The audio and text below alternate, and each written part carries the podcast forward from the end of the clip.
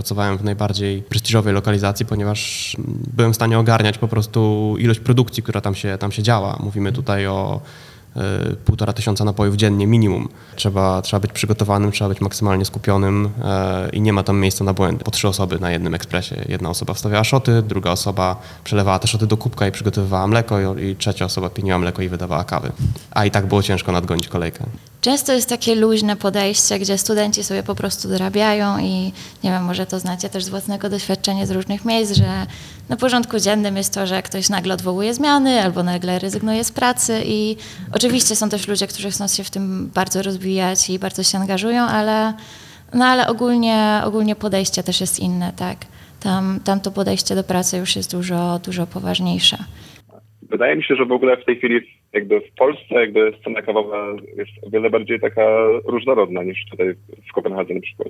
Tam ludzie są mniej zaciekawieni kawą, czy tym, co piją. A w Warszawie bardzo często mi się, mi się zdarzały takie rozmowy i, i to, że nawet uczyłam się sporo od, od samych gości przychodzących do kawiarni.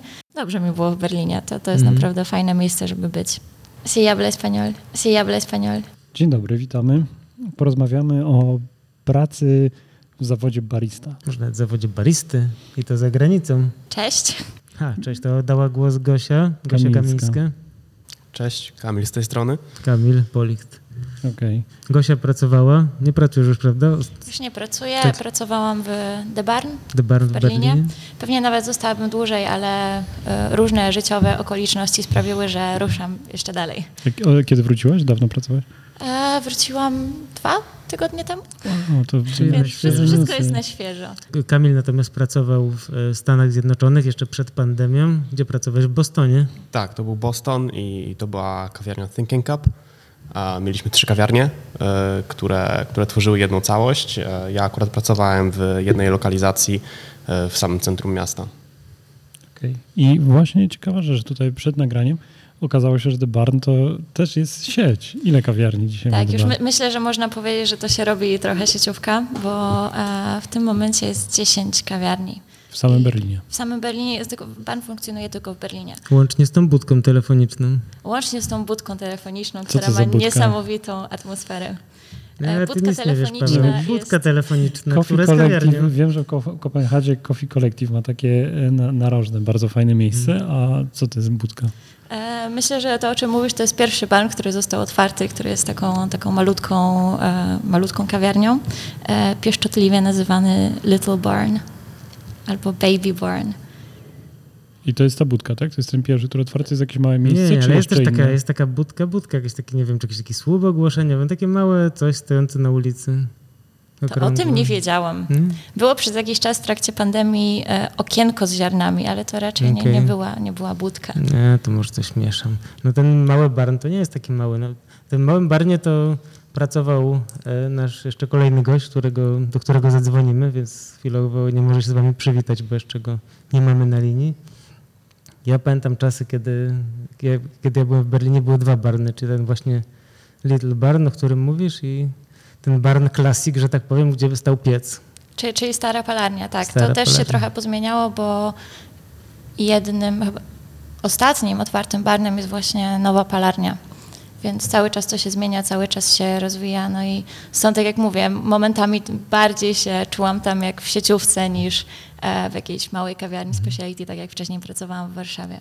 No ale, Ale miało to swój niesamowity zaczynało, klimat. ale zaczynałaś w, z kolei w polskiej sieciówce, czyli w Green Cafe Nero. Dokładnie, zaczynałam w polskiej sieciówce, więc mam teraz takie różne perspektywy, bo z sieciówki przeszłam do kawałka, małej kawiarni speciality, gdzie, gdzie przepracowałam prawie trzy lata. No i stamtąd ruszyłam dalej do Berlina, gdzie miałam taki miks tego wszystkiego. No i jak się pracuje w Berlinie, co jakby jak zaczęłaś pracować w Barnie, co było dla ciebie jakby największym zaskoczeniem, co jest innego niż, niż praca w Polsce, praca baristy w Polsce? Na pewno podejście do pracy, a przynajmniej z moich doświadczeń, bo w Polsce często jest takie luźne podejście, gdzie studenci sobie po prostu dorabiają i nie wiem, może to znacie też z własnego doświadczenia z różnych miejsc, że na porządku dziennym jest to, że ktoś nagle odwołuje zmiany albo nagle rezygnuje z pracy i oczywiście są też ludzie, którzy chcą się w tym bardzo rozwijać i bardzo się angażują, ale, no ale ogólnie, ogólnie podejście też jest inne, tak. Tam, tam to podejście do pracy już jest dużo, dużo poważniejsze. Mhm. A myślisz, z czego to wynika? Ciężko mi powiedzieć, bo też mam doświadczenie tylko, tylko baristyczne, więc nie, nie wiem, jak to ogólnie wygląda. Okej, ale to też Niemcy są znani jako taki e, kraj z dość wysoką kulturą pracy, jako bardzo pracowici ludzie. Z drugiej strony w Barnie prawie nie pracowałam z ludźmi z Niemiec i, i to było dla mnie bardzo fajne i chyba najbardziej właśnie to lubiłam w tej pracy, że e, środowisko było bardzo międzynarodowe i miałam za barem ludzi z całego świata, od Kanady i Brazylii po Japonię i Nową Zelandię. I myślę, że najwięcej się tam nauczyłam e, właśnie od, od innych baristów, gdzie każdy przynosi jakieś swoje trochę inne doświadczenia i po prostu uczymy się od siebie nawzajem. Niestety ominęła mnie spora część treningów, kształcenia ze względu na to, że byłam tam w tym okresie pandemicznym, gdzie po prostu te rzeczy nie mogły się dziać ze względu na ograniczenia. Tam w, Niemczech była dość poważna sytuacja, jeżeli chodzi o ograniczenia spotkań. Ale właśnie to, że chociażby za barem mogłam poznać tak wielu wspaniałych baristów i, i tak wiele się nauczyć, bardzo dużo wniosło do, do tego mojego baristycznego życia. Okej, to mamy zespół, może przeskoczymy szybko do Stanów, bo jesteśmy ciekawi, w jakim środowisku ty pracowałeś, Kamil. Znaczy, Ja pracowałem w trochę takiej mniejszej wersji sieciowej, sieciowej kawiarni, tak jak wspomniałem na początku. Mieliśmy trzy lokalizacje. E, Wszystkie były skupione wokół, e, wokół e, centralnych części miasta.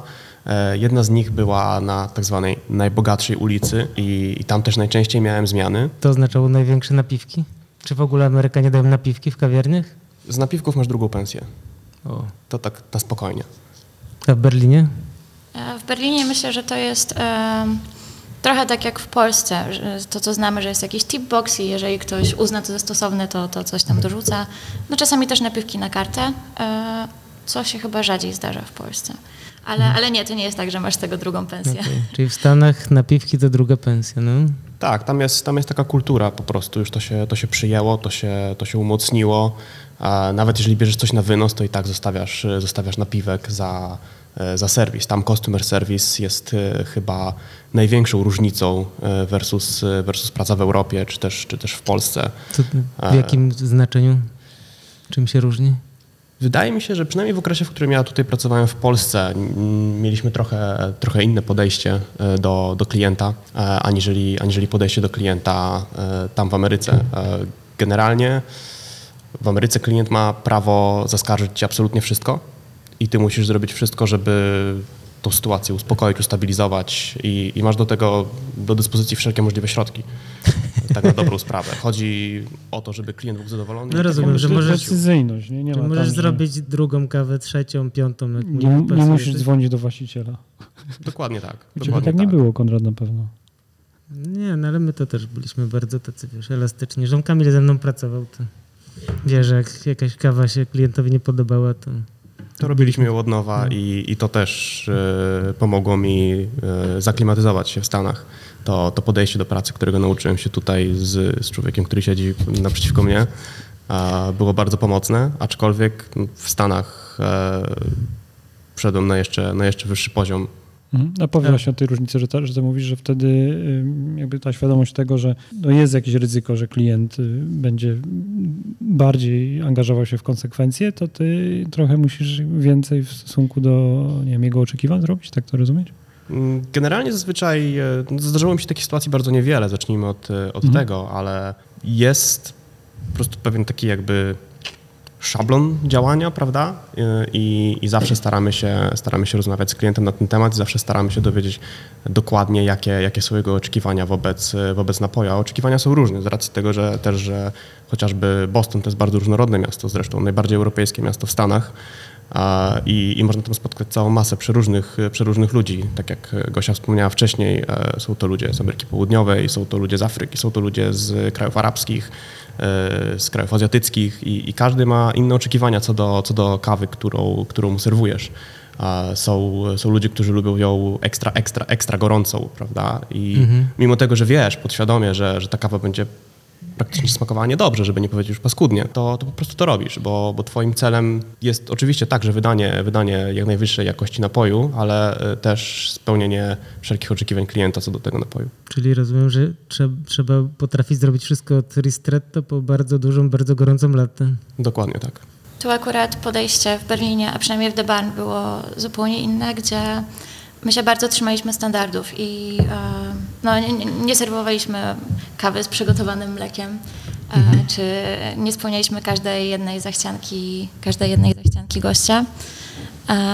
Właśnie po to, żeby, żeby jak najlepiej wyeksponować ten nasz dobry produkt, który mamy. Że kiedy mamy dobre espresso, to nie chcemy go psuć przygotowanym mlekiem. Nie rozumiem, czyli w Barnie było takie bardziej podejście, że jest ustalone jak się co robi i trzymamy się tego nawet ku niezadowoleniu klienta. Ja pamiętam, że kiedyś y, przygotowywałem jakiś taki krótki artykulik o The Barn i, i y, tam spojrzałem na TripAdvisora to i tam na przykład ktoś się, ktoś się bardzo denerwował, dał jedną gwiazdkę dlatego właśnie, że chciał y, ciepłą kawę, dostał taką letnią. Jakiś jeden, jeden pan napisał, że to w ogóle jest oburzające, że nie mógł się, że nie mógł się po niemiecku z baristą dogadać, a przecież jest w Niemczech. Więc no i ja też sobie tak wyobrażam, że jak ja tam jak raz byłem w Berlinie to miałem wrażenie, że w The Barn to pracują głównie Polacy, Słowacy i Litwini. Teraz to się troszeczkę zmieniło, ale tak, no tak jak wspominałam, tam, tam raczej Niemcy nie pracują. I nie tylko w Barnie, ale, ale też w bardzo wielu innych miejscach w Ale dlaczego tak jest? To kwestia tego, że tam się za mało zarabia? Czy to jest taka praca, nie wiem, w cudzysłowie niegodna Niemca? E, nie, myślę, że właśnie przeciwnie. Ludzie po prostu chcą ściągać do Berlina i lu- ludzie chcą tam mieszkać, chcą zobaczyć, jak się tam żyje, zdobywać doświadczenie. E, no i jednak płaca też jest lepsza niż na przykład w Polsce. E, I miasto jest już na tyle multikulturowe, że naprawdę niemiecki nie jest potrzebny. I, i wielu baristów, wiele, wiele osób w gastronomii używa tylko angielskiego, znając po prostu podstawy z niemieckiego. No ty jak raz niemiecki umiałaś przed wyjazdem, prawda? Tak, umiałam jeszcze przed wyjazdem, podszkoliłam bardzo na wyjeździe, bo jak się okazało, jak można się łatwo domyśleć, język codzienny, którym się posługują Berlińczycy jest zupełnie inny niż to, czego się tym- uczyłam w mhm. szkole. Na tym miałeś taką znajomość licealną, na zasadzie nauka 3-4 lata w liceum, czy to była jakaś taka grubsza E, No, u sytuacja? mnie, u mnie była dość śmieszna sytuacja, bo ja się zaczęłam uczyć niemieckiego już w pierwszej klasie podstawówki. U, Więc uczyłam się dość długo, kilkanaście miałam... lat się uczyłaś. Tak, później miałam dość długą przerwę, no i później odświeżyłam to sobie przyjeżdżając tam. Ale e, tak, pracowałam też z bardzo wieloma osobami, które, które znały tylko podstawy i dopiero uczyły się przyjeżdżając tam.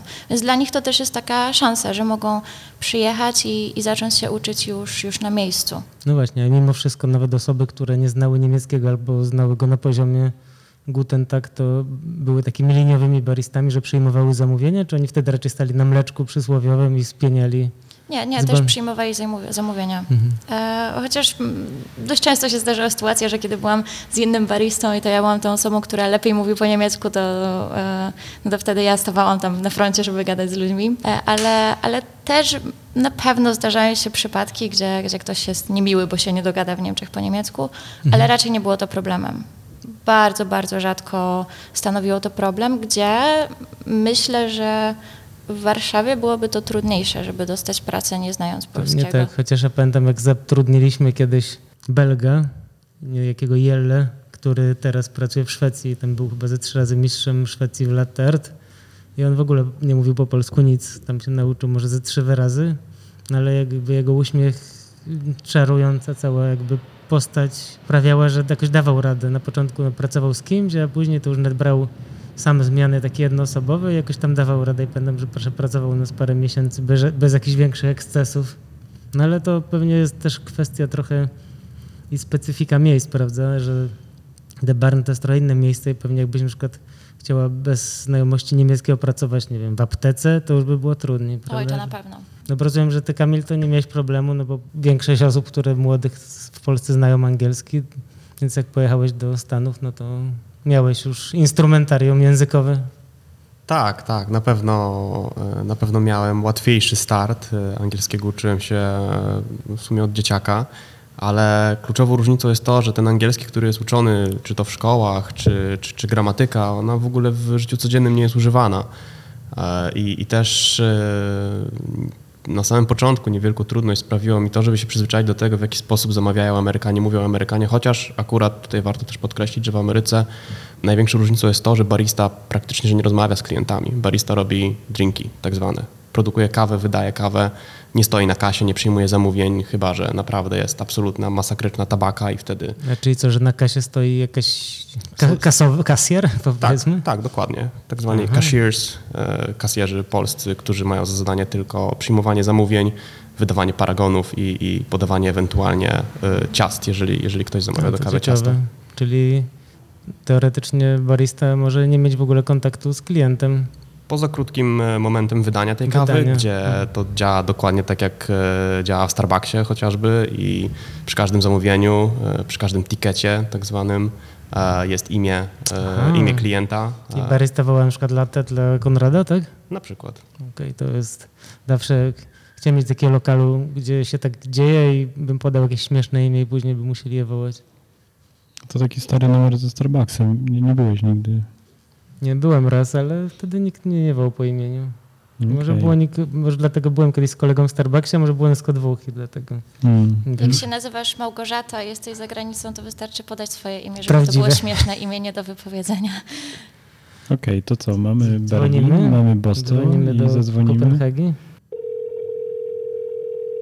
Halo, dzień dobry. Halo, cześć Błażej, tu Konrad. Cześć Konrad. A. Dobrze mnie słyszysz? No ja cię słyszę bardzo dobrze. I Jeszcze co ciekawe, nie jestem tu sam, y, bo po pierwsze jestem z, jestem z Pawłem Kwiatkowskim, z którym prowadzimy tą rozmowę, a po drugie mamy jeszcze ze sobą dwoje baristów, y, Gosię i. Kamila. Znajdziesz chwilę dla nas? Jasne, jestem gotowy. Cześć. Paweł, miło Cię poznać. Witaj również. Chciałem powiedzieć Błażej, że, że go, chciałem powiedzieć, że Gosia pracowała w tym samym miejscu co i ty, tylko że de, dekadę pewnie później, czyli w Green Cafe Nero już teraz, więc też wyszła z tej No szkoły, a później pracowała w The Barn w Berlinie. Dwa tygodnie temu wróciła do Polski, więc macie chyba trochę podobne doświadczenia, tylko takie przesunięte w czasie o ładnych kilka lat. No proszę. I rozmawiamy właśnie o e, pracy za granicą. Ty jesteś człowiekiem, który pracował nie tylko w Niemczech, ale pracowałeś też w Szwecji, prawda? Tak, e, zaczęło się od Londynu. A jeszcze Londyn był po drodze. Tak, tak. Zaraz po wizycie był Londyn przez półtora roku. Mhm. Potem miałem trochę przerwy w Polsce. Później byłem w Berlinie też przez półtora roku. E, No a później przyniosłem się do Kopenhagi, ale pracowałem w Szwecji na początku, w Skopie. Czyli, A teraz jestem w Kopenhadze już od, od czterech lat. no właśnie, i teraz pracujesz jako y, roaster, jako palacz y, w palarni Prolog, tak? Dokładnie, tak. Mhm. No i jakbyś nam mógł powiedzieć, y, podsumowując te, podsumowując te swoje, nie wiem, pewnie już dobre 10 lat y, y, kawowych peregrynacji po Europie, No, no. Jak się, jak, jak się pracuje w porównaniu z innymi krajami i, i w porównaniu z Polską, czy z Niemcami, z Anglią, czy z, ze Szwecją? Jak się pracuje w Kopenhadze, jak się pracuje w Danii? O kurczę, dobra, to jest zupełnie jakby inna, inna perspektywa niż myślałem, że to się rozpocznie, ale bardzo dobre pytanie. E, Wiesz, no, myślę, że jakby może bym tak tylko na wstępie powiedział, że jak wjechałem na początku z Polski, to jakby głównym jakby motywem dla mnie było to, żeby zdobyć lepsze doświadczenie, ponieważ jakby w Polsce nie było jeszcze wtedy tylu wie- wielu jakby palarni, kawiarnie nie były tak dobrze jakby wyposażone w sprzęt jakby jakość zielonej kawy też była trochę gorsza, tak mi się wydaje. E, Także to była jakby dla mnie taka główna motywacja, żeby jakby znaleźć miejsce, gdzie jest jakby o wiele więcej jakby wiedzy, możliwości i, i też może to najbardziej jest jakby multikulturowa. A myślę, że w Kopenhadze, no to znalazłem w końcu tak właśnie po tych dziesięcioletnich wojażach, jak powiedziałeś, to znalazłem w końcu takie swoje miejsce, w którym wiem, że będę chciał zostać na dłużej. Um, myślę, że bardzo dobrze się tutaj pracuję. Są bardzo dobre warunki dla pracowników, ale to też na pewno zmieniło bardzo w Polsce od czasu, kiedy wyjechałem. I tego już tak za bardzo tego nie porównuję jakby do sytuacji w Polsce tak naprawdę. No pewnie trochę się zmieniło, ale to wciąż praca w kawie, praca czy baristy, czy nawet y, praca w, często w palarni, to jest taka, mam wrażenie, praca dla, dla studenta, praca na chwilę, dorywcza, żeby trochę zarobić Czy w Danii jest podobnie? Czy można z tego zrobić sobie zawód, karierę na całe życie? Wiesz co, myślę, że sporo ludzi jednak tutaj pracuje już dosyć długo. Pamiętam, że jak ja się przyprowadzałem tutaj, ale byłem pierwszy raz w Kopenhadze tak 6-7 lat temu, no to pamiętam bardzo dużo ludzi na przykład z Coffee Collective, którzy już pracowało przez jakiś czas, a do dzisiaj tam jeszcze są. Mhm. Także to jest taki dobry przykład, że jednak oni jakby w tym miejscu zdąży, jakby dużo osób już jakby rozwinęło swoją karierę tak dosyć daleko i jakby zajmują się teraz zupełnie innymi obow- obowiązkami. Ale myślę, że jednak trend jest podobny, że no to jednak są studenci na początku, którzy raczej szukają jakiejś e, dorywczej pracy. Wydaje mi się, że w ogóle w tej chwili jakby w Polsce jakby scena kawowa jest o wiele bardziej taka różnorodna niż tutaj w Kopenhadze na przykład. Dlaczego tak Jakby myślisz? Wydaje, mi się, że no, jakby teraz jakbyś zapytał mnie o jakby no, pięć najlepszych kawiarni w Kopenhadze, no to by było pięć, według mnie już więcej bym nie wymieniał. A wydaje mi się, że w Warszawie na przykład jest o wiele więcej teraz kawiarni ciekawych, które się bardziej od siebie różnią. Jakby jest cały czas e, widać, że ta scena się tak prężnie rozwija. A mam wrażenie, że i tutaj, i w Szwecji na przykład jest jakby już troszkę jakby zwolnił ten rozwój. Jakby jest tak bardziej wyrównany poziom od kilku lat. No ale to, Także- czyli, czyli co, no ale ludzie muszą pić kawę, muszą gdzieś chodzić, chodzą po prostu, nie wiem, do sieciówek, czy, czy tak jak z Coffee Collective otwierają się kolejne lokale tego sam, tej samej y, kawiarni, opalarni? Znaczy jest, jest dużo jakby, może ten jakby standard taki jakby właśnie sieciówek jest troszkę wyższy niż w Polsce, ale wydaje mi się, że na pewno jest jakby o wiele, jest, jest, jest jeszcze miejsce na wiele nowych, nowych kawiarni. Mhm. I jakby na, na, pewno, na pewno jest właśnie jakby są mniejsze różnice pomiędzy konkretnymi kawiarniami w stosunku do siebie. Mhm. Może, może ten rynek kawiarni już jest y, taki ukształtowany, nie? że nie ma tyle dynamiki. Rynek zweryfikował.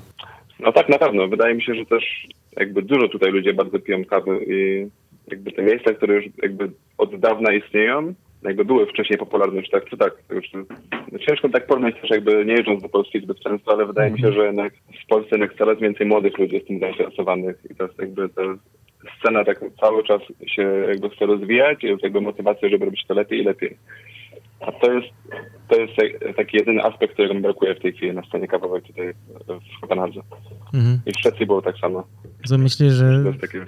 czy w Skandynawii to myślę, że już y, panowie i panie w średnim wieku po prostu robią na kawie biznes? No troszkę tak. Może to też jest przez to, że jakby tutaj już był dosyć wcześniej dostęp do dobrej jakości sprzętu i jakby lepszej jakości zielonej kawy.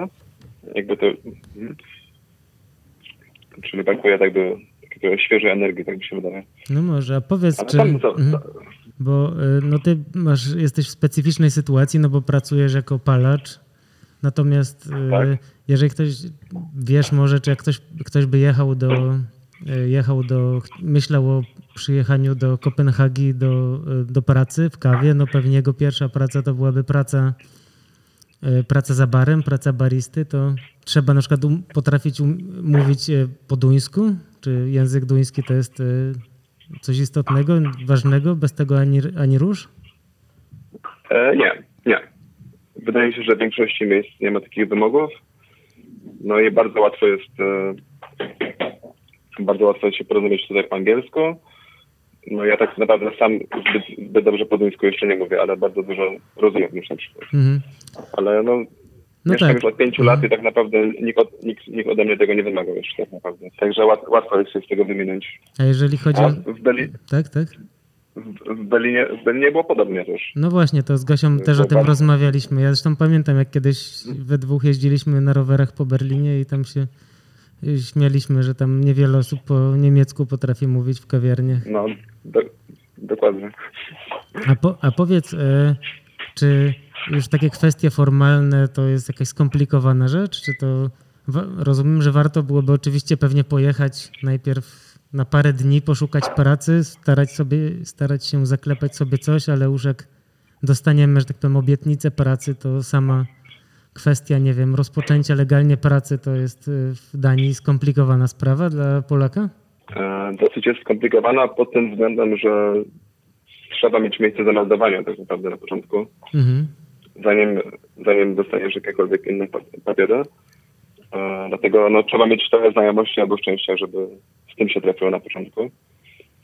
Także jakby jak same te wszystkie sprawy organizacyjne nie są aż tak skomplikowane, zajmuje to około, miesią- około miesiąca, co jest chyba najwolniejszym procesem z tych wszystkich miejsc, których mieszkałem poza Polską do tej pory. Mhm. Tak, czyli trzeba być też przygotowanym na to, że jednak w ciągu pierwszego miesiąca pracy raczej się nie dostanie pierwszej wypłaty. Rozumiem, że trzeba sobie założyć duńskie konto, tak? Znaczy konto w duńskim banku, tak?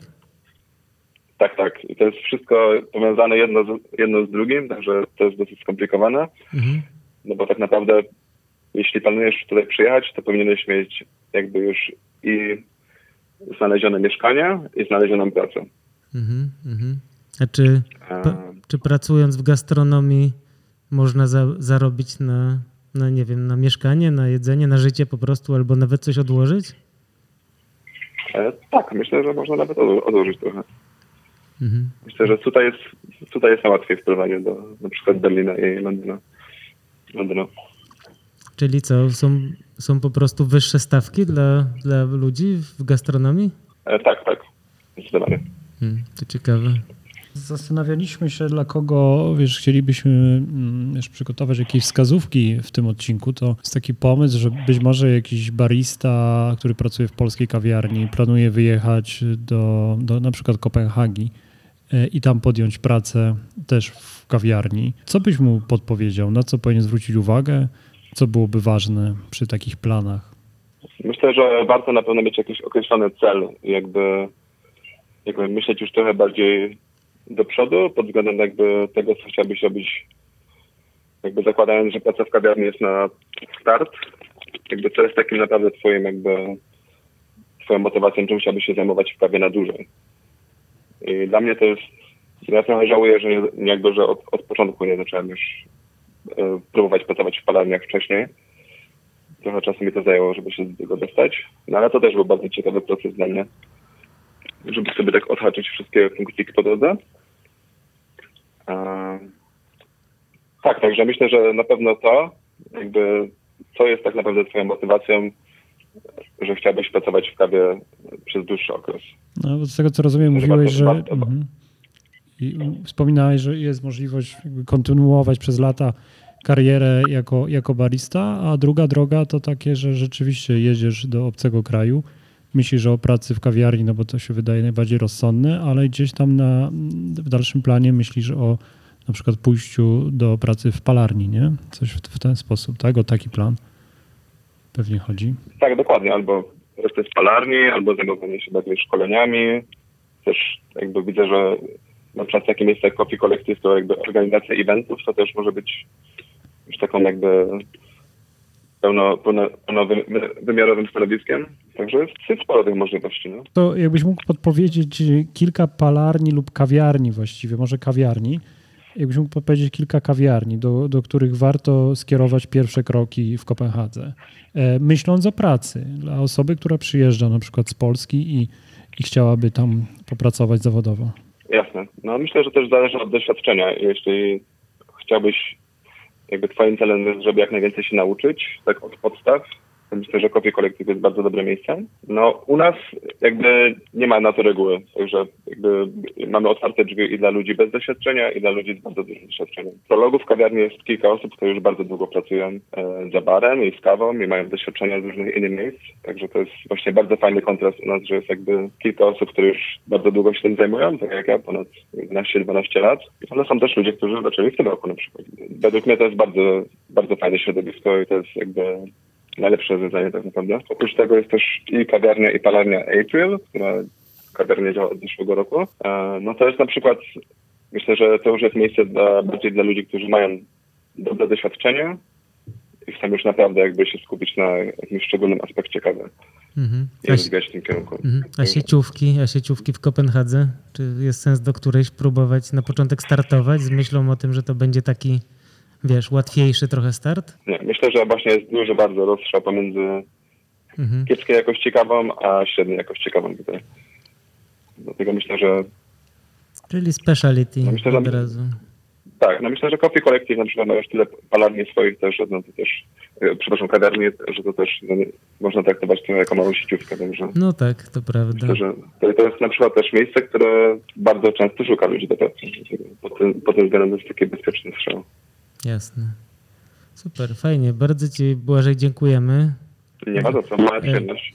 E, Wracaj do, bo wiem, że oderwaliśmy Cię od e, quality control, kontroli jakości Waszych ziaren. Czy już skończyliście?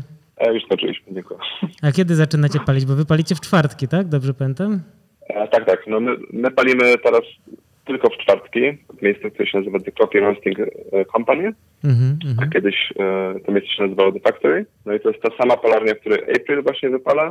Jeszcze Tylko- dwóch innych. Tylko e, April we wtorki, z tego co słyszałem, bo ostatnio jestem teraz taki, Dokładnie. taki mądry, bo obejrzałem sobie y, live'a, którego nagrał Sławek Saran z jego subskrypcjami, forumowymi subskrypcjami kawy. No i właśnie widziałem, że ma w tym miesiącu ma kawę z Aprila a, i z y, prologa właśnie i to on wszystko opowiedział, więc teraz wiem.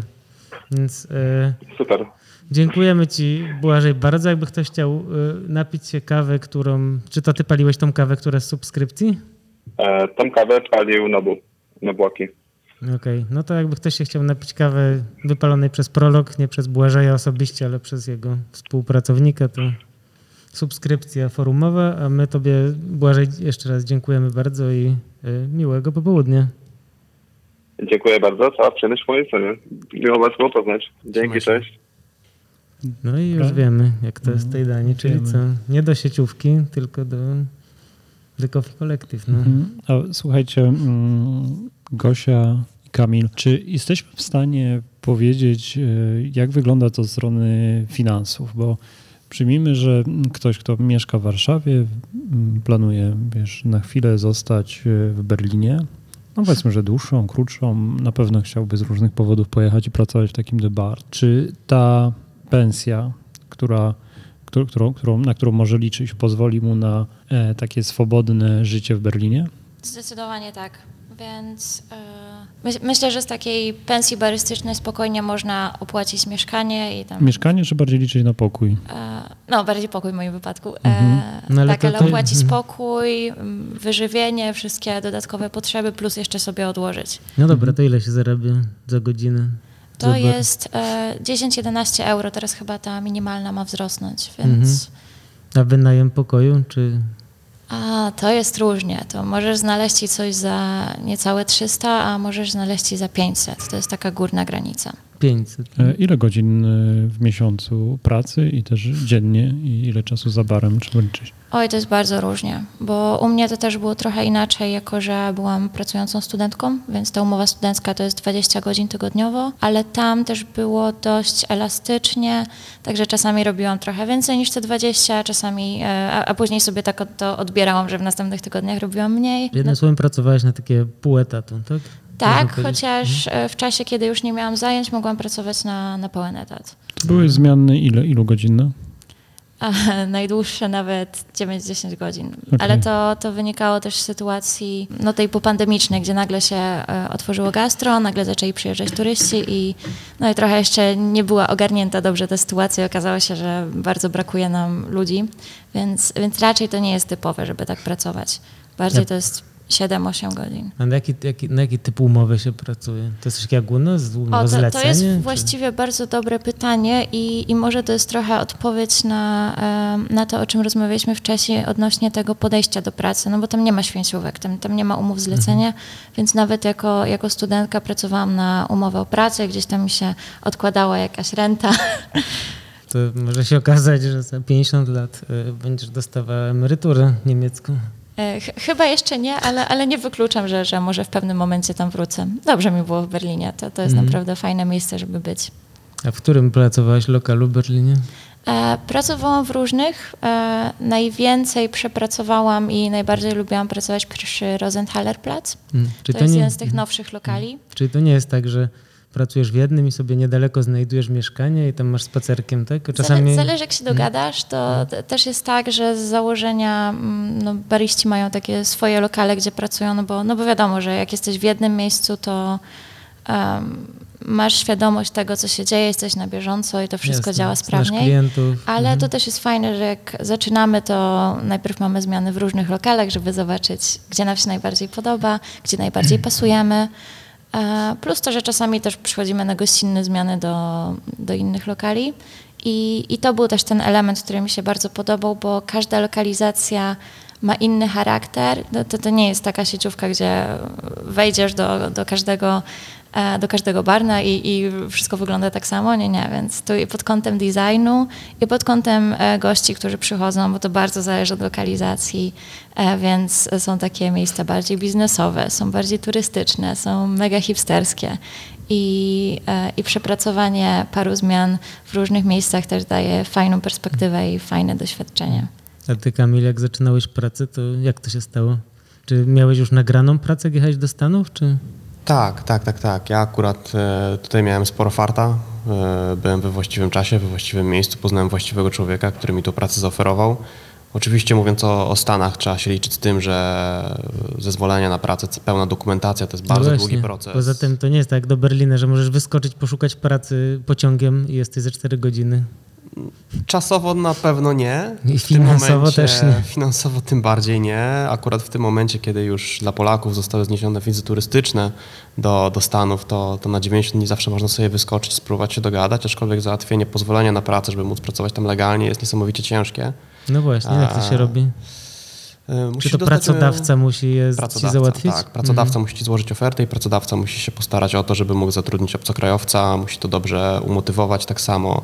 E, No a potem już idzie, idzie z górki, to jest tak na dobrą rany. sprawę najtrudniejszy etap. No, powiedz też właśnie, czy można z tej pensji spokojnie wyżyć, trochę tak jak mówiliśmy o Berlinie, jak to wygląda, no tylko też trzeba wziąć poprawkę, że ta druga pensja to były te tipy, prawda?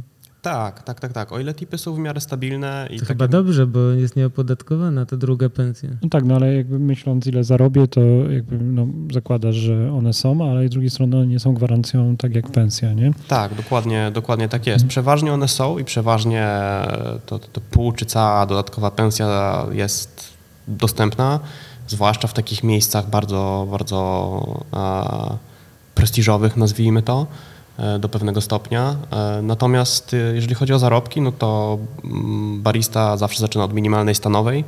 E, wiadomo, że w każdym stanie to jest e, W, w którym roku byłeś? I, 2016-2018. dobra, to mniej więcej jakie tam teraz można się spodziewać stawki? Z tego co pamiętam, e, akurat w Massachusetts minimalna stanowa rośnie co roku o dolara, więc w tym momencie byłoby to około 14 dolarów na godzinę, podejrzewam. Od dolara. To, U nas na to in- byłaby przy- podwyżka o połowę. Ze względu na inflację oczywiście. Natomiast y, ja w momencie, kiedy tam pracowałem, miałem tą minimalną stanową plus jeszcze ekstra kilka dolarów za, za doświadczenie e, i temu też pracowałem w najbardziej a, prestiżowej lokalizacji, ponieważ e, byłem w stanie ogarniać po prostu ilość produkcji, która tam się, tam się działa. Mówimy tutaj o e, półtora tysiąca napojów dziennie minimum. To była, to właśnie, tak byś krótko powiedział, co to była za, za kawiarnia, bo The Barn znamy, myślę, że parę osób ma wśród obserwujących do mediów społecznościowych, a tak do, do stanu trochę dalej. E, To, to była kawiarnia podobna do filtrów? Nie, nie, nie, Tak nie, zdecydowanie nie. Zdecydowanie nie. Filtr razy 35. E, 35 myślę, że myślę, że minimum. E, Tak na dobrą sprawę takim, takim przykładem porównywawczym można e, mm, wskazać tutaj nasze ulubione ukochane fetko. E, W momencie, kiedy, kiedy w filtrach jedno fetko schodziło w przeciągu, nie wiem, dwóch, trzech godzin, tak, nie, o ile dobrze pamiętam, to, to tam takie fetko razy 5 na 10 litrów schodziło w 30 minut. I, i, I stąd też ta ilość produkcji po prostu jest, jest niesamowicie, niesamowicie olbrzymia. Czy to były głównie wynosy? No bo 1500 kaw dziennie, czy Tak. więcej, no to Tak, muszą tak, być tak. wynosy, E, prawda? Tak, ten system amerykański głównie opiera się, opiera się na kawach na wynos. E, Wewnątrz jest e, sporo miejsca, ale też niewiele. Jest określona, określona pojemność i, i większość osób bierze, bierze te kawy na wynos. Tak, na przykład w momencie, kiedy o 7 rano otwierasz drzwi kawiarni, 30 osób czeka, czeka w kolejce na swoją poranną kawę. E, I, I to jest taki... Trzeba być dobrze przygotowanym, a nie dopiero ustawiać szociki. Tak, jak w dokładnie. polskiej kawiarni. I Dokładnie. palić papieroskę, bo przez pół godziny i tak nikt nie przyjdzie, jak wiadomo. Dokładnie tak jest. Trzeba, trzeba być przygotowanym, trzeba być maksymalnie skupionym e, i nie ma tam miejsca na błędy, bo jeżeli popełnisz błąd, no to generalnie jesteś do tyłu i to 60 osób już zaraz stoi, a nie 30. No tak. Coś w tym stylu, tak. Natomiast sama kawiarnia mm, to był dość prosty koncept. Mieliśmy, mm, mieliśmy ciasta, które, które piekliśmy tam na miejscu w jednej z naszych lokalizacji, gdzie była kuchnia. E, mieliśmy kanapki robione na bieżąco, e, zamawiane przez gości i mieliśmy kawę, e, którą albo serwowaliśmy w postaci właśnie filter coffee. To, jest, to jest taki termin właśnie na kawę przelewową, na fetko. Aczkolwiek główna część zamówień bazowała na espresso i, i na kawach mlecznych. Ja tam też. nie było czasu na jakiegoś dripa, wiesz, czy kamac- Dripy zdarzały się bardzo rzadko. E, W amerykańskiej kulturze kawowej na to się mówi pour over. a Nie używa się raczej tego określenia, określenia drip. Mm, Jest to zazwyczaj kalita e, i baryści nienawidzą, kiedy ktoś zamawia e, właśnie taki pour over, No tak, no bo, bo spędzasz... 5 na- minut są wyjęci z życia. Ty? Tak, e, tak. Nie dość, że masz na to tak 5 minut, to jest, to jest maks, kiedy, kiedy musisz to ogarnąć. Nie masz miejsca na błąd, jeżeli, nie wiem, y, przelejesz czy przeparzysz, no życie trudno, musisz sobie z tym poradzić, prawda? Nie, nie masz czasu zrobić absolutnie tego od nowa. E, Dziennie takich pour-overs zdarzało się 2-3 maksymalnie. Na 1500 kaw. No ale za to fetko, czyli ta kawa przelewowa automatyczna, szło jak burza, rozumiem. Tak, tak, to jest tam bardzo tanie versus y, to, co zarabiasz na godzinę. Właśnie ile kosztował takie fetko? Mm, Duże, duże fetko to, to bodajże było prawie 600 ml, licząc na, na polskie jednostki, na europejskie jednostki i to było 3,20 dolara plus podatek, czyli jakieś 3,40. To takie trzy kubki, prawda? 600. Mm. Okej. Mm, No i co, wracając do tego, to rozumiem, za tę pensję można tam spokojnie sobie wynająć coś do życia i zostawało trochę w kieszeni, podobnie jeśli chodzi o standard życia, tak jak w Berlinie. Tak, tak, to możemy tak, rozumieć. Tak, E, Mimo tego, że akurat y, to wschodnie wybrzeże Stanów Zjednoczonych jest dosyć takie, e, takie elitarne e, i jest to drogie, e, drogie miejsce do życia, tam, tam, tam raczej e, nie, nie ma tanich mieszkań, e, nie ma mm, nie wiem, tańszego jedzenia, prawda? E, Raczej, raczej jest to taka wyższa półka cenowa, jeżeli chodzi o, o twoje wydatki na, na utrzymanie się, ale za tą pensję, nawet za minimalną stanową jesteś, e, jesteś w stanie spokojnie się utrzymać, jesteś w stanie zjeść, jesteś w stanie też coś odłożyć. No właśnie, ale jak, jak się pracuje w Stanach, to często się słyszy o Stanach, że to jest taki bezwzględny kapitalizm, ale to nie jest tak, że tam się pracuje po 80 godzin w tygodniu w kawiarni, czy to zależy Nie. od tego, co chcesz, Możesz, ile chcesz oczywiście. zarobić? E, Tutaj zachętą jest to, że każda nadgodzina jest płatna razy półtorej, więc jeżeli przepracujesz w tygodniu więcej niż 40 godzin, to każda kolejna godzina jest liczona razy półtorej twojej stawki. To jest, takie jest prawo, nie, nie ma od tego jakiegokolwiek uniku. Twój pracodawca ma obowiązek ci zapłacić właśnie tyle. Mm, Natomiast e, te zmiany zazwyczaj są krótkie. a 8 godzin to jest, to jest maksymalna długość twojej zmiany ze względu także na tempo pracy. Po takich 8 godzinach e, Rozumiem, Jest że w czasie człowiek, tych jest- jest 8 człowiek gro- zmęczony. godzin raczej masz, nie wiem, jedną, dwie przerwy po kwadrans pewnie, a tak to ciśniesz, ciśniesz, ciśniesz. Masz prawda? jedną przerwę półgodzinną na zjedzenie, zjedzenie swojego pracowniczego posiłku, który masz tak jakby od, e, od, od swojego miejsca pracy. Wtedy zazwyczaj twój menadżer lub też general manager e, wchodzi na twoje miejsce na bar, żeby była ciągłość produkcji, bo tak jak Kolejka nie maleje. Tak, kolejka nie maleje. Nie ma, nie ma miejsca na to, żeby, żeby było na barze jedna, jedna osoba mniej. Mhm. No, kurczę, niesamowite. Często E, pracowaliśmy przy ekspresie po, po trzy osoby na jednym ekspresie. Jedna osoba wstawiała szoty, druga osoba przelewała te szoty do kubka i przygotowywała mleko i, i trzecia osoba pieniła mleko i wydawała kawy. A i tak było ciężko nadgonić kolejkę. Okej, Gosia. E, wiesz co, bo mm, pracowałeś przez 3 lata w kawiarni Kawałek. Ja kojarzę, e, że jest to kawiarnia, która przywiązuje dużą wagę do jakości. E, zakładam, że 3 lata to już taki dość długi czas, w którym zdobywasz umiejętności e, i zwiększyło pewnie to twoje szanse na pracę w The Barn. E, jeżeli ktoś się wybiera, e, to no musi być po prostu chyba dobry, co? To zależy, bo teraz już też rekrutowane są osoby nawet bez doświadczenia. Poznałam parę bardzo fajnych osób, które zaczęły bez doświadczenia w ogóle w kawie, a, a tak bardzo się tym zajarały i zaczęły się rozwijać, że praca z nimi to, to naprawdę była przyjemność. No, natomiast w momencie, jak ja aplikowałam, to bardzo poszukiwani byli bariści, którzy już potrafią samodzielnie pracować, którzy, którzy mają to doświadczenie bo było to w październiku zeszłego roku, czyli w momencie, kiedy, kiedy znowu było to zluzowanie po pierwszym lockdownie i nagle wszystko zaczęło od, odżywać, więc nagle bardzo potrzebni byli bariści, którzy już od teraz będą mogli wejść za bar. Więc kiedy przeprowadziłam się do Berlina na sam koniec września, to już na początku października pracowałam za barem. Ale- Więc to ale też jak- zaaplikowałam jeszcze, jeszcze przed wyjazdem i tak naprawdę Ale zaczęłam zapla- zaaplikowałaś przez internet, weszłaś na ich stronę i tam była jakaś zakładka aplikuję pracę, tak? Wysłałeś CV? Tak, tak. Tam z tego co pamiętam jest zakładka właśnie, żeby, żeby wysyłać aplikację i to, to jest dokładnie to, co zrobiłam. I no, No i jak wyglądało, wyglądało spotkanie rekrutacyjne? Była jakaś rozmowa? Czy musiałeś narysować tulipana? Czy Nie, nie. Miał, miałam dość przyjemną e, rozmowę rekrutacyjną. Później miałam Z kim była ta rozmowa? e, z dziewczyną z Polski, też co ciekawe. Po, w jakim języku? E, po polsku. Natomiast tam, tam już się trochę pozmieniało, więc raczej już tak nie jest. Ale tak, była ta krótka rozmowa, później miałam dzień próbny, gdzie, gdzie pokazałam, że, że umiemy zrobić parę rzeczy i, i tak naprawdę od razu zaczynałam, więc myślę, że bariści z doświadczeniem zdobytym za mm, za barami w Polsce, w kawiarniach specialty raczej nie będą mieli problemu ze znalezieniem pracy gdzieś w Berlinie. Ja myślicie, że warto najpierw, myśląc o pracy za granicą, czy warto zatrudnić choćby, nie wiem, na 3-6 miesięcy w Polsce za barem, złapać doświadczenie, jakąś ogładę taką kawową? Czy jak ktoś myśli o pracy za granicą, to bach, niech leci od razu nawet totalnie zielony i próbuje tam szczęścia od zera?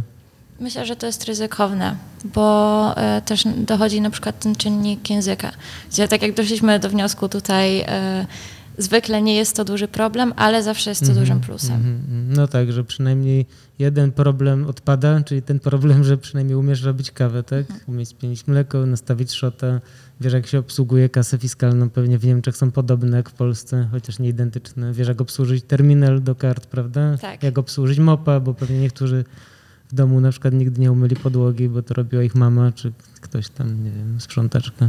To jest akurat takie, e, takie fajne doświadczenie i taka ogłada, którą się zdobywa w sieciówkach. Przynajmniej takie jest moje doświadczenie, bo też rozmawialiśmy o, o Green Cafe Nero, o, o początkach w sieciówkach i, i myślę, że to wcale nie jest głupie na start. Nie wiem, jak teraz wygląda praca w sieciówce w Polsce. Podejrzewam, Myślę, że, niewiele się zmieniło. Też tak myślę. E, więc żeby, żeby Procedury, wyrobić sobie procedury, dobry flow, procedury. tak, Mhm. przyzwyczajenie do jakichś standardów, to, to wcale nie jest głupie na start. Jakbyśmy mieli coś konkretnego właśnie wskazać, co no jest istotne, wiesz, takiej pracy w kawiarni, tak jak mówisz, w Berlinie w The Barn, to co sprawna obsługa e, ekspresu, tak, żeby szybko wydawać takie kawy różnorodne, również mleczne, e, zrobić e, szybko jakąś kawę przelewową, e, o, o co chodzi, czy może jednak zbudować relacje, pogadać trochę, pogawędzić z klientem, co, co jest takim, wiesz, istotnym elementem z jakiejś Czy umiejętności. trzeba, Paweł pyta, czy trzeba być bardziej entertainerem czy robotem? To jest to, o czym mówiłam wcześniej, że każdy barn ma trochę inny charakter. Więc tutaj też są, są takie kawiarnie, gdzie, gdzie po prostu zasuwa się za ekspresem, a są takie kawiarnie, gdzie trzeba większy nacisk położyć na budowanie relacji z gościem. Także tutaj po prostu rób to, w czym jesteś najlepszy, to bym powiedziała. Wiadomo, trzeba, trzeba mieć opanowany ekspres, bo trzeba trzymać te standardy. E, pracujemy tam tylko na e, V60, jeżeli chodzi o przelewy. E, no ale to też są rzeczy, których można się, można się douczyć. Jeżeli chodzi o, o relacje z gościem, też wiadomo, że kiedy wyjeżdżasz za granicę jest trochę inaczej, bo po pierwsze musisz trochę przełamać swoją barierę językową, po drugie też masz inny typ gości, którzy przychodzą, inne podejście do tego wszystkiego. Wydaje mi się, że tam ludzie są mniej zaciekawieni kawą, czy tym, co piją. I jeżeli miałam takie naprawdę już poważne rozmowy o kawie, o odmianach, o tym, gdzie to rośnie, jak to rośnie, ja jestem z wykształcenia geografem, więc mnie to bardzo interesuje. E, To, to właśnie o tym gadałam raczej Z z, z, turystami? turystami albo z ludźmi, którzy ściągnęli skądś do Berlina niż, niż samymi e, Niemcami, ludźmi stamtąd. A, a w Warszawie bardzo często mi się, mi się zdarzały takie rozmowy i, i to, że nawet uczyłam się sporo od, od samych gości przychodzących do kawiarni. Myślę, że to jest główna różnica, jeżeli chodzi o klientelę, że tam ludzie są jeszcze tym mniej zainteresowani i, i może z tego wynika to, e, o czym Błażej wspominał odnośnie Skandynawii, że jest parę tych znanych miejsc, jest The Barn, jest Five Elephants, Bonanza, ale, ale tych mniejszych kawiarni jest znacznie, znacznie mniej niż, niż w Polsce. Wiadomo są, ale, ale No to ta scena gdzie- kawowa nie jest aż tak rozwinięta. Gdzie statystyczny Niemiec czy Berlińczyk kupuje swoją kawę w Starbucksie? Czy jednak w jakiejś małej lokalnej kawiarni, a może w takim barze, gdzie jest też alkohol? To jest dobre pytanie. Myślę, że w takich małych kawiarniach, które jednak nie są speciality. Okej. A, a w Stanach? Jak to w Stanach? Pewnie jednak sieciowe rządzą, prawda? Takie większe. Mm, To zależy. W Stanach, e, w Stanach głównym motywatorem jest e, lokalizacja. E, Bardzo dużo ludzi, tak jak wspomniałem wcześniej, bierze swoją pierwszą kawę jeszcze w drodze do pracy. Jeżeli ma po drodze do pracy twoją kawiarnię, to kupi tą kawę w twojej kawiarni. Jeżeli ma po drodze Starbucksa, to kupi ją w Starbucksie. Okej, Nie to, żeby 20 minut jechać po kawę i kanapkę do kawiarni X, tylko musi być Nie wygodnie. Mowy, nie ma Mhm. mowy, nikt nie ma na to czasu, naprawdę. E, zwłaszcza, zwłaszcza tam. E, tam tempo życia jest dosyć, dosyć wysokie, e, zwłaszcza w godzinach pracy.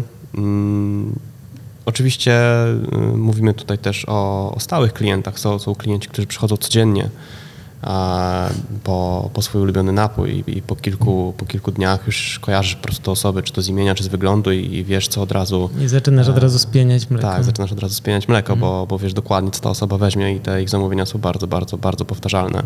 Mm, oczywiście jest też cała masa, masa turystów, zwłaszcza w mojej lokalizacji, w której pracowałem, aczkolwiek była też lokalizacja po drugiej stronie parku, e, do której można było w sumie rzucić kamieniem i też by, też by trafił w okno.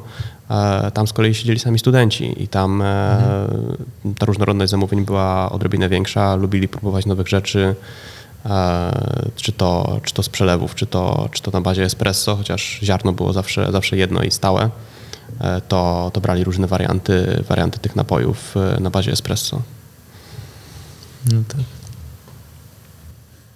Planujecie pracować dalej w branży?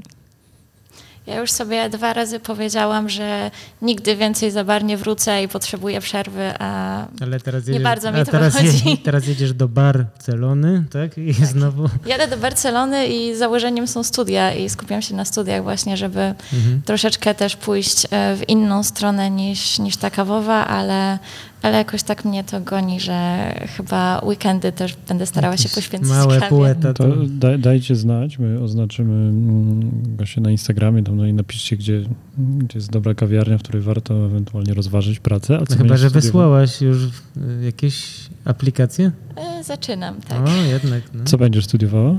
E, Będę się uczyła o projektowaniu i zarządzaniu zrównoważonymi miastami. No, super. Więc to trochę z tej mojej geograficznej ścieżki zbaczam bardziej już w stronę, w stronę miast. To kawiarnie się świetnie wpisują. W I ten... ten czas, bo duża dynamika jest, jeśli chodzi o funkcjonowanie miast, co? Od czasu pandemii. Tak, tu, tutaj też naprawdę są ogromne zmiany i myślę, że też może ten czas pandemii był dla mnie taką inspiracją, żeby się zastanowić, co, co, co chcę dalej robić i co, co, co bym chciała pozmieniać. I znalazłaś takie studia, tak? Czy planowałaś o nich, y, planowałaś na nich już dawno? To był pomysł, który gdzieś tam świtał w mojej głowie, ale, ale raczej nie czułam się przekonana, ale, ale właśnie w trakcie lockdownu, kiedy dużo siedziałam i myślałam, doszłam do wniosku, że kiedy jak nie teraz, więc, Mhm. więc próbowałam, wysłałam aplikację, no i tak się złożyło, że, że się dostałam, więc te, teraz muszę planować tę przeprowadzkę Super. i to Pięć lat, dalej. tak? Trwają studia? Jak to wygląda? Nie, nie, to, to jest roczny program. Ja, ja już się swoje nastudiowałam w życiu, Mhm. więc nie chciałam, żeby to było zbyt długo. Umiesz mówić po hiszpańsku? Si habla español.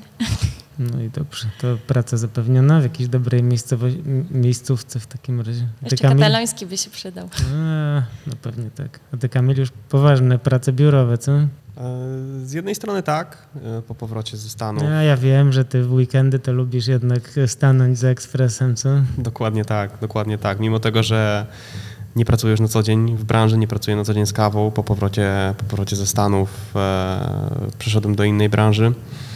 E, to, to stanie, stanie za barem weekendami, nawet jeżeli to jest jakiś event, e, a nie regularna kawiarnia, to, to jest przyjemność. To jest, to jest coś, co jest akurat w moim przypadku pewnego rodzaju formą relaksu nawet od, od tej pracy biurowej. A od momentu, kiedy postawiłem pierwsze kroki w kawie, a to było y, prawie 10 lat temu, otwierając jedną z pierwszych kawiarni w Krakowie, wracam do tego jak, jak bumerang, albo to wraca do mnie jak bumerang. Y, Strasznie ciężko jest rozstać się z tą branżą, przynajmniej, przynajmniej dla mnie. Myślę, że to jest, tak jest w przypadku wielu osób, że jak już raz się w to wciągniesz, to naprawdę ciężko wyjść z tego i A poza, rozstać a się poza z tym tym. masz darmową kawę. No, także sami słyszycie, y, kawa wciąga, uważajcie.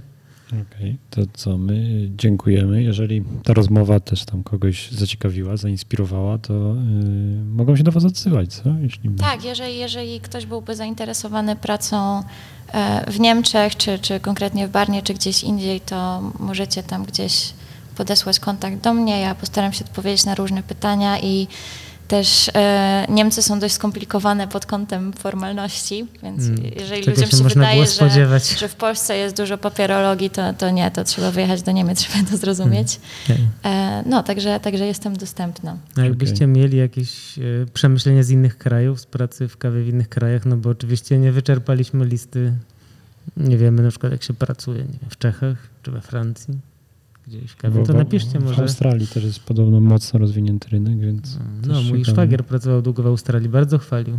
Te- Też miałam przyjemność pracować z ludźmi z Australii, z Nowej Zelandii i potwierdzam to. Mówił, że dużo pracy bardzo i dużo pieniędzy.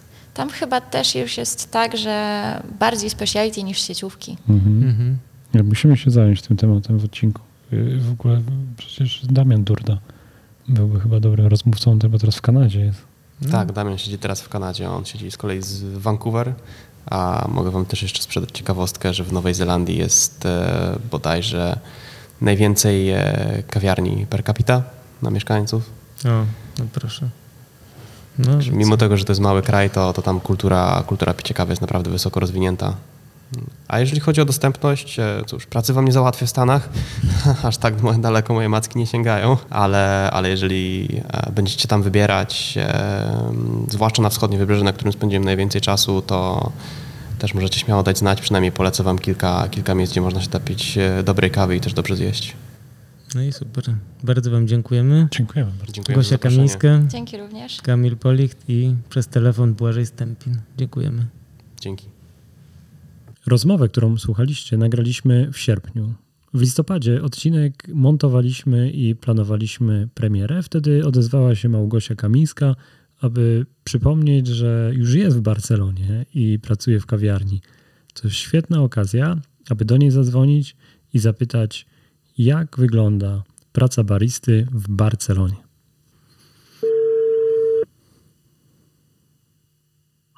Halo? Cześć, Paweł z tej strony. Możemy rozmawiać? E, Cześć Paweł. Słuchaj, czy za 15 minut też by było ok? Byłoby ok, spokojnie. Witaj Gosia. E, cześć Paweł, miło Cię znowu słyszeć. Nawzajem. W sierpniu, jak rozmawialiśmy, to mówiłaś, że e, dwa tygodnie wcześniej wróciłaś z Berlina i masz inne plany. Wtedy już mówiłaś, że myślisz o Hiszpanii, o Barcelonie. Jest listopad, ten odcinek trochę poczekał na swoją premierę. I powiedz, jak u ciebie dziś wygląda praca? Tak, z tego co pamiętam, to był wrzesień, bo to był taki śmieszny okres dla mnie pomiędzy Berlinem a Barceloną. I tak jak wspominałam e, przy naszym poprzednim wywiadzie, ja jadąc do Barcelony nie nastawiałam się aż tak bardzo na kawę, bo przyjechałam tu, przyjechałam tu na studia, ale no tak się śmiesznie złożyło, tak jak wszyscy to przewidywali, że, że i tutaj skończyłam, i tutaj skończyłam z kawą. I, I co dość zabawne, e, tak naprawdę praca do mnie przyszła jeszcze zanim tam wyjechałam. Moje założenie było to, że tam wyjadę, zanomowię się i dopiero zastanowię się i się rozejrzę. Ale napisał do mnie ktoś z Barcelony, kogo poznałam na mojej ostatniej zmianie jeszcze w Berlinie, że pa- pamięta, że wspominałam, że się będę przeprowadzać, a, a akurat będą szukać, akurat teraz szukają baristów, więc E, mogę im wysłać CV, jeżeli bym była zainteresowana, to by było, to by było super. No więc stwierdziłam w sumie to, czemu nie, nie spróbować i wysłałam CV. E, no i tak się, tak się skończyło, że teraz pracuję w Hidden Coffee Roasters. Okej, okay. jakbyś mogła scharakteryzować trochę to miejsce, to jest kawiarnia połączona z palarnią? Tak, jest palarnia i są trzy kawiarnie. Dwie kawiarnie są w Barcelonie i Niedawno otworzyliśmy trzecią w Gironie, to jest takie drugie większe miasto w, w Katalonii. Um, no i co? Jest, jest kawa, e, jest jedzenie, jest, jest fajna ekipa. E, powiedziałabym, że taka raczej wyluzowana atmosfera. Mm. No i muszę przyznać, że jestem zadowolona. Trafiłam trochę tym przypadkiem, ale, um, no ale cieszę się, że, że tak się moja, moja droga potoczyła. Okej. Okay. Gdybyś miała porównać te dwa miejsca, czyli berliński The Barn i, i ta, ta kawiarnia, w której teraz pracujesz w Barcelonie, co różni je? Myślę o na przykład menu, myślę o tym, co zamawiają klienci, e, ale również jeśli chodzi o obsługę klienta. Czy zauważasz jakieś różnice, jeśli chodzi o podejście do klienta? Wiesz co, to jest bardzo ciężko to porównać, bo są różnice na różnych płaszczyznach. Po pierwsze dlatego, że, że jesteśmy w innych krajach, ale też, mm, nie wiem, myślę, że łatwiej by było Barna porównać do Nomada, który jest y, no, najbardziej znanym miejscem w, w Barcelonie i myślę, że każdy słyszał o, każdy, kto siedzi w tym świecie speciality słyszał o, o palarni Nomad i, i tam jest właśnie takie bardzo podejście skupiające się na kawie. Mm, no a Hidden e, kawa jest naprawdę bardzo ważnym aspektem, ale, no ale też tutaj jest jedzenie, tutaj są słodycze, mm, także jest troszeczkę luźniejsze podejście. No ale też, też bardzo, bardzo profesjonalne. Robimy sobie cuppingi, e, dyskutujemy o kawach, mamy zawsze dwa rodzaje espresso na młynku, e, żeby też ludzie mogli sobie popróbować. Mm. Co zamawiają klienci w takim miejscu? Różnie, różnie. E, du, dużo idzie, dużo idzie kaw z mlekiem, tak jak wszędzie, e, z mlekami roślinnymi. E, ludzie bardzo lubią próbować tych, tych różnych rodzajów espresso i, i to, to mi się naprawdę podoba, że, że są zaciekawieni tym, że, że coś jest bardziej owocowe, trochę inne. Idzie trochę, trochę przelewów alternatyw, ale, ale mniej. Mm, i tutaj też głównie, jak jest spory ruch, to, to głównie też staramy się polecać ten, ten, ten batch brew, bo to jest dobre i dla, i dla workflowu, e, dla organizacji pracy, no i, no i też jest takim pewnym wyborem zawsze. A czy coś charakterystycznego, jeśli chodzi właśnie o obsługę klienta, zauważasz? Myślę o różnicach. Zauwa-. Zauważam, że jest sporo e, regularnych klientów, ludzi, e, którzy, którzy przychodzą codziennie, często się pojawiają, no ale to też zależy od tego, jaka jest lokalizacja. Tak naprawdę w jakim mieście byś nie pracował, to zależnie od tego, gdzie, e, gdzie jest twoja kawiarnia, to albo to będą bardziej turyści, albo to będą bardziej ludzie, którzy gdzieś się przesiadają z metra do, do innego środka transportu tak jak trochę miałam w mojej kawiarni w Barnie, tej, gdzie, mm, gdzie najwięcej już pracowałam. No albo właśnie to jest takie bardziej, bardziej lokalne miejsce. Natomiast jeśli, jeśli chodzi o takie różnice, to to, co myślę warto zauważyć, co mi teraz przychodzi do głowy, to pod kątem języka, bo o tym też trochę rozmawialiśmy mm, ostatnio. No i tutaj ja, ja z moimi współpracownikami rozmawiam tylko po hiszpańsku. Czyli też Barnie tym głównym językiem był angielski, i, I nawet jeżeli też nie jestem jedyną osobą nie, nie hiszpańskojęzyczną, to też porozumiewamy się po hiszpańsku. To jest dla mnie z jednej strony trudne i, i zdarzało mi się, że po zmianach, które normalnie nie byłyby dla mnie zbyt męczące, czułam się bardzo zmęczona właśnie przez to, że używałam języka, do którego nie jestem jeszcze tak przyzwyczajona.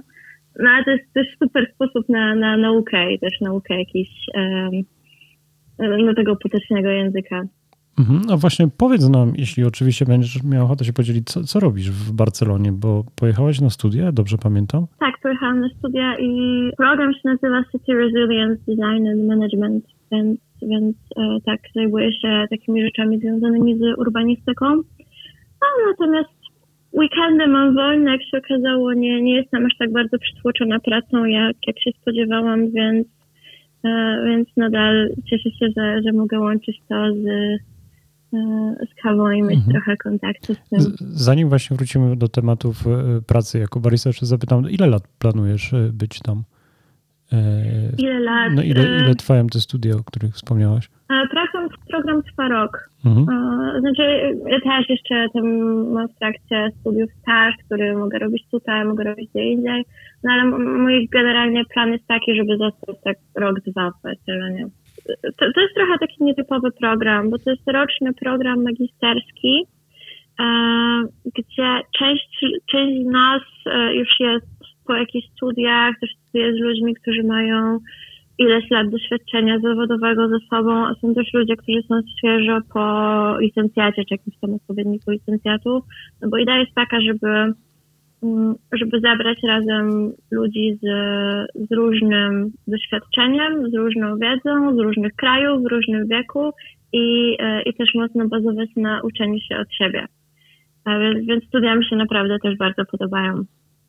Okej. Ogólnie, ogólnie, bo Barcelona jest, jest bardzo pozytywna. No, Jak na razie, po, po sporych trudnościach na początku, to, to muszę stwierdzić, że, że udało mi się e, być w dobrym miejscu teraz. E, Właśnie, jak długo jesteś w Barcelonie? Bo tak we wrześniu rozmawialiśmy, e, później pewnie Ja, trochę ja trwało. się przeprowadziłam na początku października. I też jeżeli chodzi o, o przeprowadzkę do Barcelony, w której może też będą słuchały osoby zainteresowane tym, bardzo polecam zacząć szukać mieszkania, pokoju jak najwcześniej. E, bo, bo miałam z tym naprawdę, naprawdę sporo stresu. I, i też pierwszy, pierwszy miesiąc przesiedziałam na Airbnb, E, dopiero później się wprowadziłam, a też, też udało mi się znaleźć miejsce tak, tak No trochę rany, to, znajomości. to musiało być kosztowne, nie? Na Airbnb. Miesiąc jak turysta. E, wiesz co, nie aż tak bardzo, bo tam jest teraz taka opcja, że, że przy długoterminowym wynajmie, tym chyba minimum 3 czy 4 tygodnie płaci się mniej. A, no a ceny pokojów w Barcelonie są niestety takie, że, że to wcale nie wychodzi dużo drożej. Powiedz nam o cenach, bo je, jeżeli oczywiście byśmy mogli porozmawiać o koszcie życia i ewentualnie pensji, pensji baristy, chociaż ja domyślam się, że ty pracujesz tylko w weekendy, tak? Do, dobrze to rozumiem? Będzie to trudno y, określić. Tak, no, Mhm. Na razie pracuję weekendy, ale też, też pewnie wpadnę jakieś popołudnia czy, czy, czy dni wolne, no ale powiedzmy tak, no to, nie jest praca full time. Um, na pewno no tutaj mogę, mogę odnieść się do Berlina. Um, jest mniej przyjaźnie, powiedziałabym, przede wszystkim dlatego, że, że koszty życia są wysokie. Wyższe niż w Tak, Berlinie. nie- Tak, e, myślę, że to wynika głównie z tego, że, mm, że jest to bardzo turystyczne miejsce, więc automatycznie te ceny są wywindowane, plus e, nie ma za bardzo tutaj takiej ochrony mieszkańców wynajmujących e, pod kątem cen wynajmu, więc naprawdę jak przyglądasz sobie oferty, to może się zdarzyć, że, że, że za 500 euro są pokoje bez okna. No i też te, takie, jeżeli chodzi o takie jedzenie na wychodzi to trochę drożej. Może nie jakoś kolosalnie, ale, ale, ale wychodzi trochę więcej. Tego pewnie nie policzymy, ale tak y, licząc sam pokój, mówisz 500 euro, to jest taka średnia cena czy najniższa? To zależy, to zależy, Myśl, ale myślę, że coś sensownego zaczynałoby się jakoś od 350, ale to trzeba naprawdę dobrze szukać, dobrze trafić i Okej. zależy jakie masz wymagania, jaka lokalizacja. 500 byłoby gdzieś tak średnią, tak. Mhm. A stawka pracy za, za godzinę baristy? E, jeden ze słuchaczy właśnie zapytał, jakby, no przyjmijmy, że pracuje w pełnym wymiarze, wymiarze godzin. E, jak to, jak to mniej więcej wychodzi? Pamiętam, jeśli chodzi o Berlin, y, mówiłeś, że to jest około 10-11 euro za godzinę. Tutaj też jest niżej, bo ta y, najniższa krajowa to chyba jak się przeliczy, to wychodzi 7,5 za godzinę. No, no właśnie, też koszty życia większe, stawki niższe. No, ale to ty też, słyszę no bardziej nie- nie zadowolona. Albo nie wiem, czy bardziej, ale zadowolona. inne. E, nie wiem, czy bardziej, ale, ale jestem zadowolona, tak. E, no właśnie też to, to tych stawek, to no ja też trochę ciężko mi mm, powiedzieć coś więcej, bo tak naprawdę dopiero tu, dopiero tu przyjechałam, nie wiem, nie wiem jak to wygląda już na późniejszym etapie, tak, bo tutaj też e, no są, są te podwyżki. Nie, nie wiem, ile można najwięcej, nazwijmy to, wyciągnąć. Mhm. Ale jest też jakąś, wiesz, informacją, jakimś odniesieniem. A wracając do kawy, to wiesz, jaka kawa króluje w Hiszpanii? Bo domyślam się, że kawiarnia, w której pracujesz, wypala kawy pewnie średnio palone, trochę pewnie jasnych pod filtr. E, czy, czy, czy takie kawy łatwo spotkać gdzieś w gastronomii w Barcelonie? E, jest, jest parę takich miejsc, e, które, które właśnie zajmują się ka- kawą speciality, jasnym wypałem, także naprawdę też można sobie popróbować różnych fajnych rzeczy. Nie wiem, ja, ja mam poczucie, że, że jestem mm, tak bardzo skupiona właśnie na, na tej naszej branży, że trochę nie zauważam tego, co jest poza tym. Natomiast no, tak z kontaktu z, z klientami, z gośćmi w kawiarni, ale mogę powiedzieć, że to, co się zamawia, to jest albo kafe solo, czyli espresso, mocna kawa, mocna mała kawa, albo cortado, czy kafe con leche, kawa z mlekiem.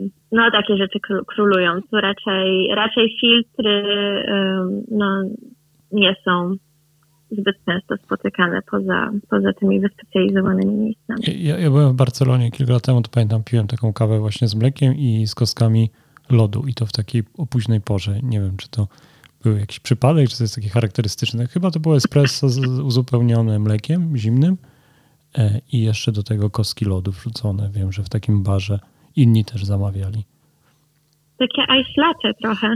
Tak, tam były dwie kostki lodu, ale to było w takiej szklance, wiesz, takiej niewielkiej, powiedzmy ze 150 ml mogła mieć. A to, to ma sens, bo też mi się zdarzało, że ludzie zamawiali e, cortado z lodem. To, to, to brzmi jak właśnie taka, taka mała kawa z mlekiem i, i z kostkami lodu. No właśnie, nie, nie jestem, nie pamiętam, czy to było, e, czy to było, wiesz, mleko spienione, czy tak po prostu nalane jakieś ciepłe, czy zimne, ale, ale tak sobie przypominam. A jak podróże pomiędzy Polską a Barceloną? E, Tam w pandemii jest, e, jest dość, dość swobodnie, można się poruszać, jak, jak teraz. Bo wiem, że też jesteś teraz w Polsce, no niestety nie udało nam się osobiście spotkać i nagrać, ale powiedz jak z lotami, jak z podróżami. Było dość luźno, aż do wczoraj. Wczoraj? Do piątku. Tak, e, kiedy zostały wprowadzone nowe przepisy, czyli teraz też tak jak w Niemczech, Francji i pewnie paru innych krajach, jak się wchodzi do restauracji czy baru i chce się zająć miejsce w środku, to trzeba okazać paszport covidowy. Więc jeszcze nie wiem, co, co się działo po tym, dopiero, no, bo właśnie tak teraz ten weekend mnie tam nie ma, więc dopiero jak wrócę, to, to się dowiem. No, my, tylko Jakie- dla osób, były reakcje ludzi. dla osób, które słuchają e, odcinek trochę później, no to nagrywamy w ostatnie dni listopada 2021 i rzeczywiście trochę świat się zaczyna zamykać, e, bo, bo nadciąga czwarta fala COVID-u. E, A do tej pory rozumiem, że obowiązywały u Was maseczki, tak, e, dla osób, które wchodzą e, i, i zdejmowali, Tak, tak, tak. jak w E, Polsce. to- Mhm. Zasady chyba, chyba podobne jak w Polsce, więc w przestrzeniach publicznych maseczki, ale poza tym raczej nikt nie, ni- nikt nie pyta o testy, tylko e, no nie wiem, jak, jak były jakieś imprezy w klubach, koncerty, no to tak, to, to zdarza się, że nie, że tam wymagają już testów. Mm, No ale tak, to jest to, co się zmieniło, więc zobaczymy, jak będzie. Zobaczymy, co będzie w okresie okołoświątecznym na przykład. Jasne. E, Wiesz, podsumowując, bo tak jak jeden ze słuchaczy zapytał o wskazówki, jeżeli ktoś rozważa mm, pracę za granicą jako barista, to z tego co mówisz, warto szukać e, tej pracy będąc w Polsce.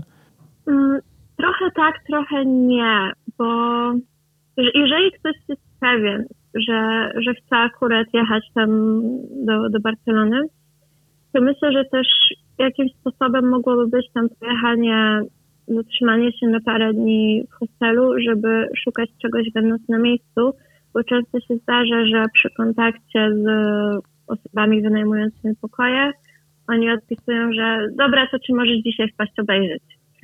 To, to był troszeczkę mój problem, kiedy, kiedy szukałam. E, Więc to może byłby, może byłaby taka moja porada. Mm, I na pewno rozeznać się w, w tym, jak działają tam różne przepisy, bo jest troszeczkę trudniej, jeżeli chodzi o, o zatrudnienie, e, bo trzeba e, zdobyć numero de identidad de extranjero, e, czyli trzeba się zarejestrować w systemie podatkowym. I to, no to nie jest nic strasznego, tam trzeba zebrać trochę dokumentów do tego e, typu zameldowanie, to też trzeba zrobić w takim razie wcześniej, e, wstępną umowę, e, bo, bo też trzeba, trzeba udowodnić, że jest się tu po coś, żeby, żeby zacząć pracę. No i najgorsze jest to, żeby, żeby zdobyć termin. To naprawdę to się po prostu siedzi, odświeża stronę, mając nadzieję, że w końcu coś padnie. No albo można to załatwić gdzieś przez jakieś biuro i zapłacić za to dużo euro, czego, czego ja nie chciałam robić, więc wtedy posiedziałam i odświeżałam stronę, e, oczekując na łódź szczęścia. A chodzi o termin wizyty w urzędzie. Tak, tak. Okej.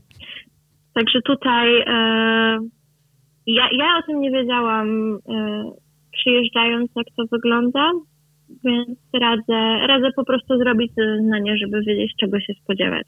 Okej, myślę, że to wystarczające wskazówki. Tak, gdy, gdy, gdybym się znowu gdzieś przenosiła i znowu próbowała uciec od kawy i znowu skończyła w kawie, to dam wam znać. Dawaj znać. Okej, to wielkie dzięki i no, powodzenia w tej podróży. dzięki, dzięki i e, do usłyszenia. Do Albo usłyszenia. do zobaczenia.